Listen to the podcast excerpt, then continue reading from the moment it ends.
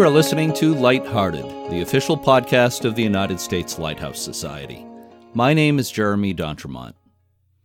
We are coming to you today from the somewhat famous Study Room 3 of the Portsmouth Public Library, and with me today is my co host, Michelle Jewel Shaw. This is the first of three editions of Lighthearted we'll be putting out into the world this week, and all three will feature interviews related to Cape Cod lighthouses. Thanks for being with me for Cape Cod Week, Michelle. You're welcome, Jeremy. Thank you for having me with you today. I always look forward to it. I love going down to Cape Cod. They have so many beautiful lighthouses down there. I'm planning on a trip later this summer. Uh huh. Sounds like a good plan. Just uh, watch out for the tr- traffic. Don't try not to leave on a Friday afternoon. if you know. Definitely not. Uh, for any listeners who might not know, Cape Cod is a peninsula that extends from southeastern Massachusetts 65 miles into the Atlantic Ocean with a width of between 1 and 20 miles and with more than 400 miles of shoreline. Here are a few other interesting facts about Cape Cod. Since 1916, Cape Cod has been separated from the mainland by the Cape Cod Canal. It's now considered one of the biggest barrier islands in the world, and Cape Cod shields much of the Massachusetts coastline from North Atlantic storm waves.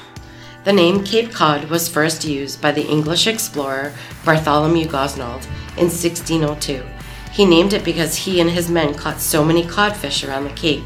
At first, the name applied only to, to the tip of the peninsula. Samuel de Champlain charted the Cape in 1606, and Henry Hudson landed there in 1609. Captain John Smith noted it on his map of 1614, and the Pilgrims made their first landing near present day Provincetown on November 11, 1620. They had their first encounter with Native Americans nearby before they moved on to Plymouth. Cape Cod developed as a large fishing and whaling center. It became a popular resort by the end of the 19th century as improved rail transportation made it more accessible to Bostonians.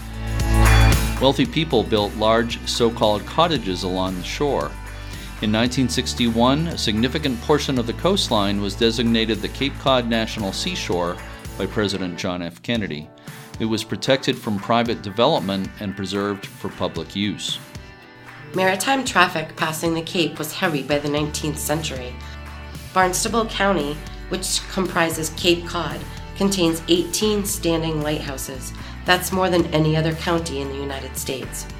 The waters off Chatham, at the so called elbow of the Cape, were a menace, with strong currents and dangerous shoals.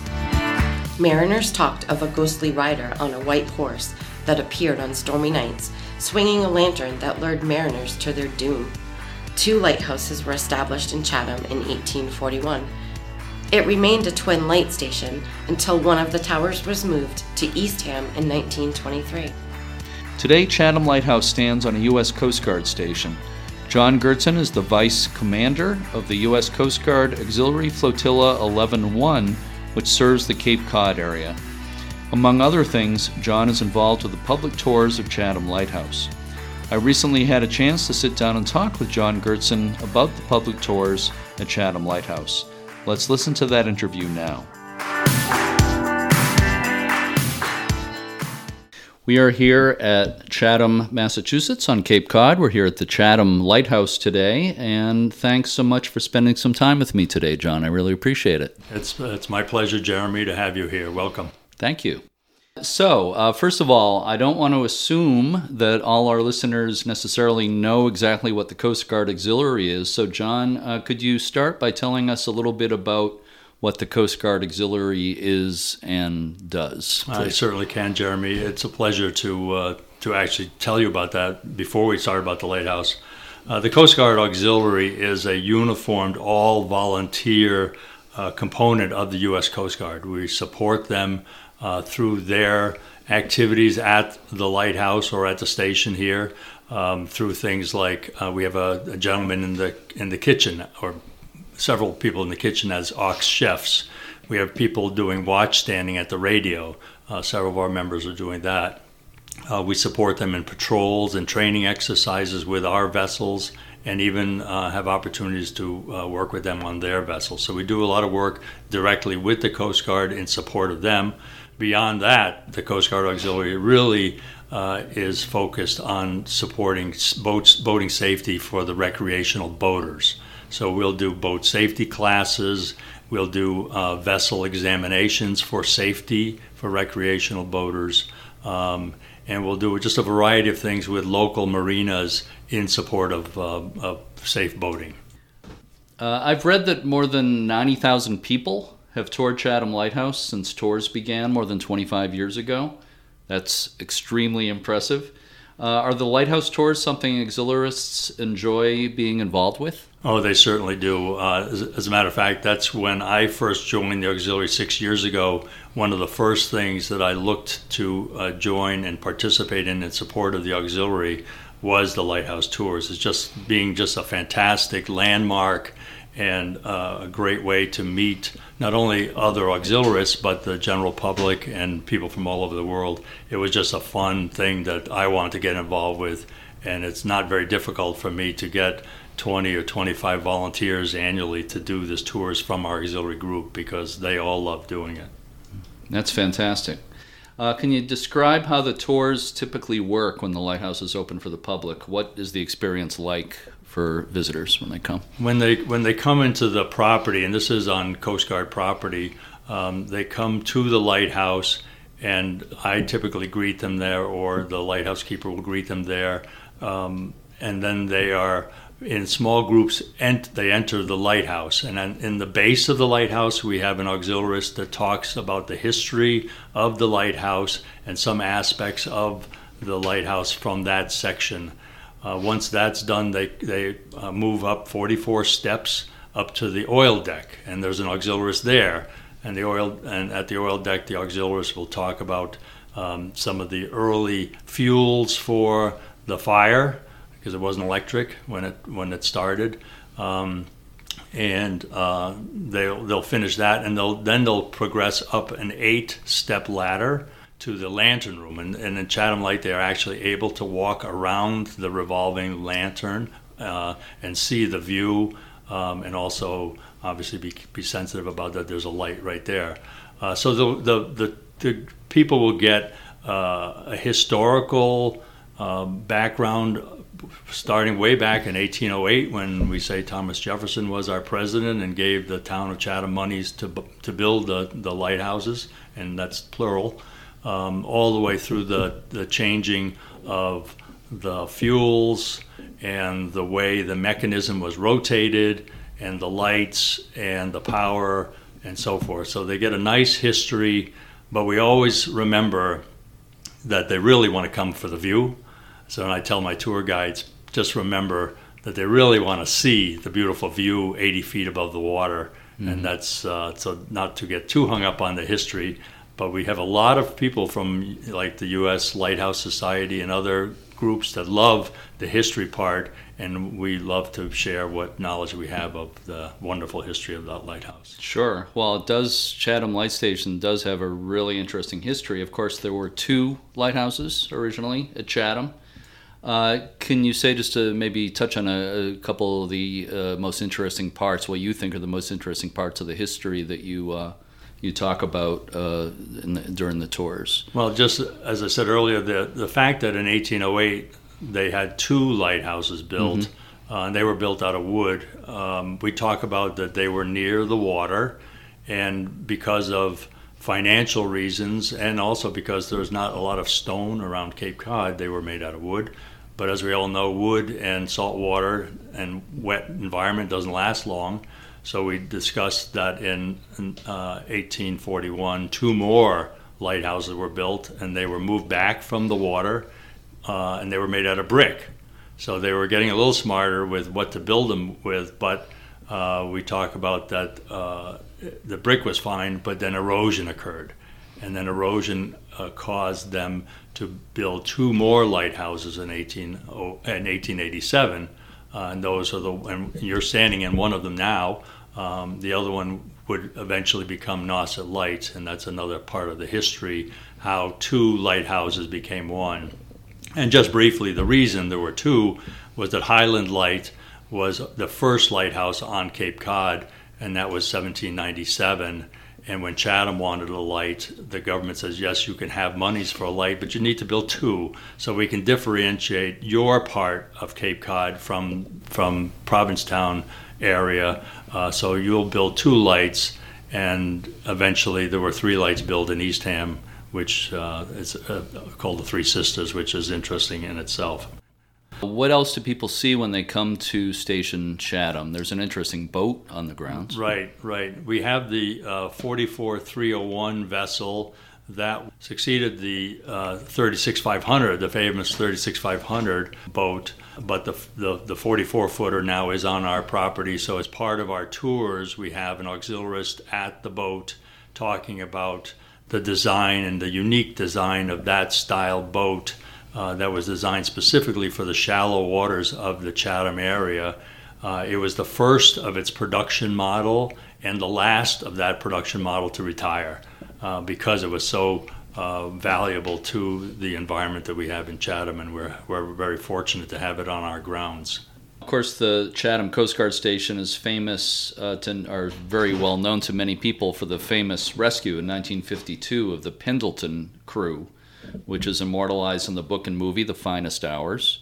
And uh, is that something that's also talked about on the Lighthouse tours? Oh, it certainly is now that uh, the movie's been out and many, many people know about it. But I'm amazed how many people actually don't. So when I'm standing at the uh, base of the lighthouse waiting to let people uh, enter the base, um, I talk about some of the other things they can see in the area, um, including uh, a discussion of the 36500 because during the summer months, the 36500 is the actual boat is in Rock Harbor in Orleans, and I suggest to people that are interested to go to take the 10 mile drive and see that 36500. Actually, Jeremy, the uh, the boat is in our garage right now, being mm. painted, oh. and is being readied for the uh, the summer months. So it uh, is out of the water. It actually spends the winter in the water because it's still it's a wooden boat and it, they don't want it to crack, so they have to keep it moist. Mm-hmm. And it sits in the winter in a protected harbor. Uh, but now it's getting some some uh, painting and getting ready for uh, a launch after Memorial Day. Okay, I should mention we're, we're recording this in May, but uh, it'll be uh, people will be hearing this in the podcast in about mid July. Oh, so it'll definitely be in the water then over at Rock Harbor in Orleans. Okay. And it's a wonderful, wonderful thing to see. The actual, the actual boat from 1952 is there. Yeah, well, that's really good to know. And another thing is that not far from the Coast Guard station and the lighthouse, really just a, a couple of minutes away uh, down the road, is the Atwood House Museum of the Chatham Historical Society which has a display. Basically, it's the old lantern room of the Chatham Lighthouse. The the the uh, old lantern of the lighthouse was replaced by a more a larger, more modern style lantern when they switched to a rotating aero beacon type of light. I believe was that early 1950s, if I remember no, correctly. No, actually actually later. It was in the 60s. That, 60s. That, that, that one. Was, okay. Was moved over there. Well, when uh, that was replaced, the uh, the old lantern was put over at the Atwood House Museum, and the old uh, fourth order Fresnel lens from the lighthouse is in on display inside that that lantern room. It's a beautiful display outside the Atwood House Museum, but also, there's a lot of good things to see inside the Atwood House Museum as well. Yeah, there, there certainly is, and I I just happened to see the other day online that uh, they're they're getting ready to open up their new season and they listed that they're having um, some displays on the life-saving service mm-hmm. at the uh, Coast Guard uh, at the Atwood um, as well as a history of the Coast Guard uh, in one of their rooms. And if I believe they haven't changed it, but they had the bow section, a model of the bow section, life size model of the bow section of the 36500, where people can actually go into the bow section and feel what it was like to cram in there like these 36 people that came back from that Pendleton story, and we talked about in the finest hours. But they made a, a, replica of the bow section so people can go inside and see how tight that had to be for people. So that wow. in that in that bow when they had that rescue, so that's kind of fun yeah. um, to, to do that. So it's it's it's over in Harbor Road. It's only a couple of miles from here. So people that come to Chatham to hopefully see our lighthouse can also go see yeah. that museum. It's a wonderful museum in Chatham. That's great. And even if they come to the lighthouse uh, at a time when the Atwood House Museum is closed, they can still go and on the grounds and see the display with the, the lantern and Yes. the, the Fresnel lens on Exactly, display that's right on, on the, the grounds. That's Exactly. accessible all the time. Before we uh, close this interview, John, is there anything you'd like to add? Anything you'd like to say to visitors who might be coming to see the lighthouse? Anything we haven't touched on already? Well, I, I, I just hope that uh, this has interested a few people to come and visit me and come visit on the, the days that we're open and uh, enjoy the views that we have and uh, get a lot more history than we, we've been able to talk about today. Uh, it's a fascinating location at the elbow of the Cape, wonderful views on a sunny day. Um, and I just wish and hope that uh, some people will come visit us. Right. There are more details about uh, Chatham Lighthouse and the open houses on the Coast Guard Auxiliary Flotilla 11-1 website. Am I saying that right, John? 11-1, or should I say exactly. 11-1? Either way. How one. do you, uh, either way? 11 1, we say them both. Okay. Uh, on the uh, Coast Guard Auxiliary uh, Flotilla 11-1 website, just ju- just Google Chatham Lighthouse Tours. You'll find it very easily. So, John Gertzen, uh, thank you again for spending time with us today and telling us about the public tours at Chatham Lighthouse. I appreciate it. My pleasure, Jeremy. Time now for our Lighthouse History segment. We're going to talk today about the first lighthouse built in the American colonies, commonly known as Boston Light. Boston's deep and spacious harbor led it to become the commercial center of America in the colonial days. At that time, all large vessels had to enter the harbor between the Brewster Islands in the outer harbor and Point Allerton in the town of Hull. Early in 1713, a prominent Boston merchant named John George, representing the business community of the city, proposed to the general court the, quote, erecting of a lighthouse and lanthorn on some headland at the entrance to the harbor of Boston for the direction of ships and vessels in the nighttime bound into the said harbor, unquote. On July 23, 1715, the General Court of Massachusetts passed the Boston Light Bill. A stone tower was built at a cost of 2,385 pounds. The exact dimensions aren't known, but it's believed the tower was at least 50 feet tall. The first keeper, 43 year old George Worthylake, lighted the lighthouse on Friday, September 14, 1716. No description of the original lighting apparatus survives, but it's believed that it was first lighted by tallow candles. Worthylake, who was brought up on George's Island in Boston Harbor, moved to the light station with his wife Anne and their daughters Ruth and Anne. Two African slaves named Shadwell and Dinah and a servant lived at the lighthouse as well. Worthylake also maintained a farm on Lovell's Island, closer to Boston. Worthylake was paid 50 pounds a year, which was raised to 75 pounds a year in 1717. He made additional money as a harbor pilot for incoming vessels, and he also kept a flock of sheep on Great Brewster Island. 59 of his sheep were caught on the long sand spit off Great Brewster during a 1717 storm. They drowned when the tide came in. On November 3, 1718, Worthylake went to Boston with his wife, their 15 year old daughter Ruth, and his servant George Cutler. On the way back, they stopped at Lovell's Island where they boarded a sloop headed for Boston Light. A friend, John Edge, accompanied them. Witnesses later said that the party was seen to eat and drink very friendly while aboard the sloop, though not to excess. The sloop anchored near Little Brewster Island a few minutes past noon, and the slave Shadwell paddled out in a canoe to transfer the party to the island. Young Anne Worthylake and a friend, Mary Thompson, watched from the shore. Suddenly, the two girls on shore saw, quote, Worthylake, his wife, and others swimming or floating on the water with their boat overset, end quote. The canoe, possibly overloaded, had capsized and all six people drowned. George, Anne, and Ruth Worthylake were buried beneath a triple headstone in Copp's Hill Burying Ground in Boston's North End. Benjamin Franklin, 12 years old at the time, was urged by his brother to write a poem based on the disaster. The young Franklin wrote a poem called The Lighthouse Tragedy and hawked copies on the streets of Boston. Franklin later wrote in his autobiography that the poem was wretched stuff, although it sold prodigiously. Robert Saunders, a former sloop captain, became Boston Light's second keeper on a temporary basis until a new permanent keeper could be chosen. Saunders drowned in a boat accident a few days after taking the job. John Hayes, an experienced seaman described as an able bodied and discreet person, became the next keeper. In the next edition of Lighthearted, we'll continue with the early history of Boston Light.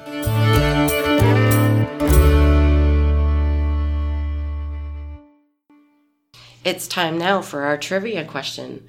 Hopefully, people have been listening closely so they'll know the answer. And what is the question? Okay, here's the question. What was the name of the slave who lived at Boston Light and died in November 1718, along with the first lighthouse keeper? Again, what was the name of the slave who lived at Boston Light and died in November 1718, along with the lighthouse keeper? The first person to answer correctly gets a copy of the book Lighthouses of America, published in association with the U.S. Lighthouse Society. It's a beautiful 176 page hardcover book featuring stunning photographs of lighthouses across the country taken by Society photographers. The second person to answer correctly gets an official U.S. Lighthouse Society passport. The Lighthouse Passport program provides enthusiasts the opportunity to help preserve lighthouses, as well as a wonderful way to keep a pictorial history of their lighthouse adventures. You can learn more about the Passport program at uslhs.org. To enter, send your answer in an email to me at jeremy at uslhs.org. Be sure to say you're answering the trivia question in Lighthearted Episode 11, and again, send it in an email to jeremy at uslhs.org J E R E M Y at uslhs.org. And again, the first two people to answer correctly will win prizes.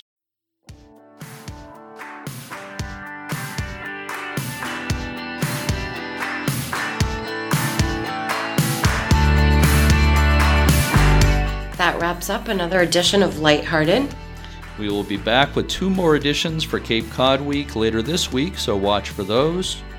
Special thanks to the staff and volunteers of the U.S. Lighthouse Society, including everyone out at the Point No Point Light Station in Hansville, Washington. Be sure to check out the US LHS website at uslhs.org for information on the tours offered by the Society, as well as information on memberships and information on how you can stay overnight at Point No Point Light Station along with lots of other information on lighthouses. There's really tons of material to explore at uslhs.org. There's also the USLHS news blog at news.uslhs.org, which includes the Lighthouse News of the Week on Fridays and other original content. Also, the USLHS social media pages on Instagram, Twitter, and Facebook. And I hope some of our listeners will be able to visit us at our open houses at Portsmouth Harbor Lighthouse in New Castle, New Hampshire through Columbus Day weekend in October, every Sunday afternoon from 1 to 5. And if they do that, they get to meet some of us in person. What a thrill that would be. That would be very exciting for them, I think. Thank you, Michelle. And until next time on Lighthearted, keep a good light.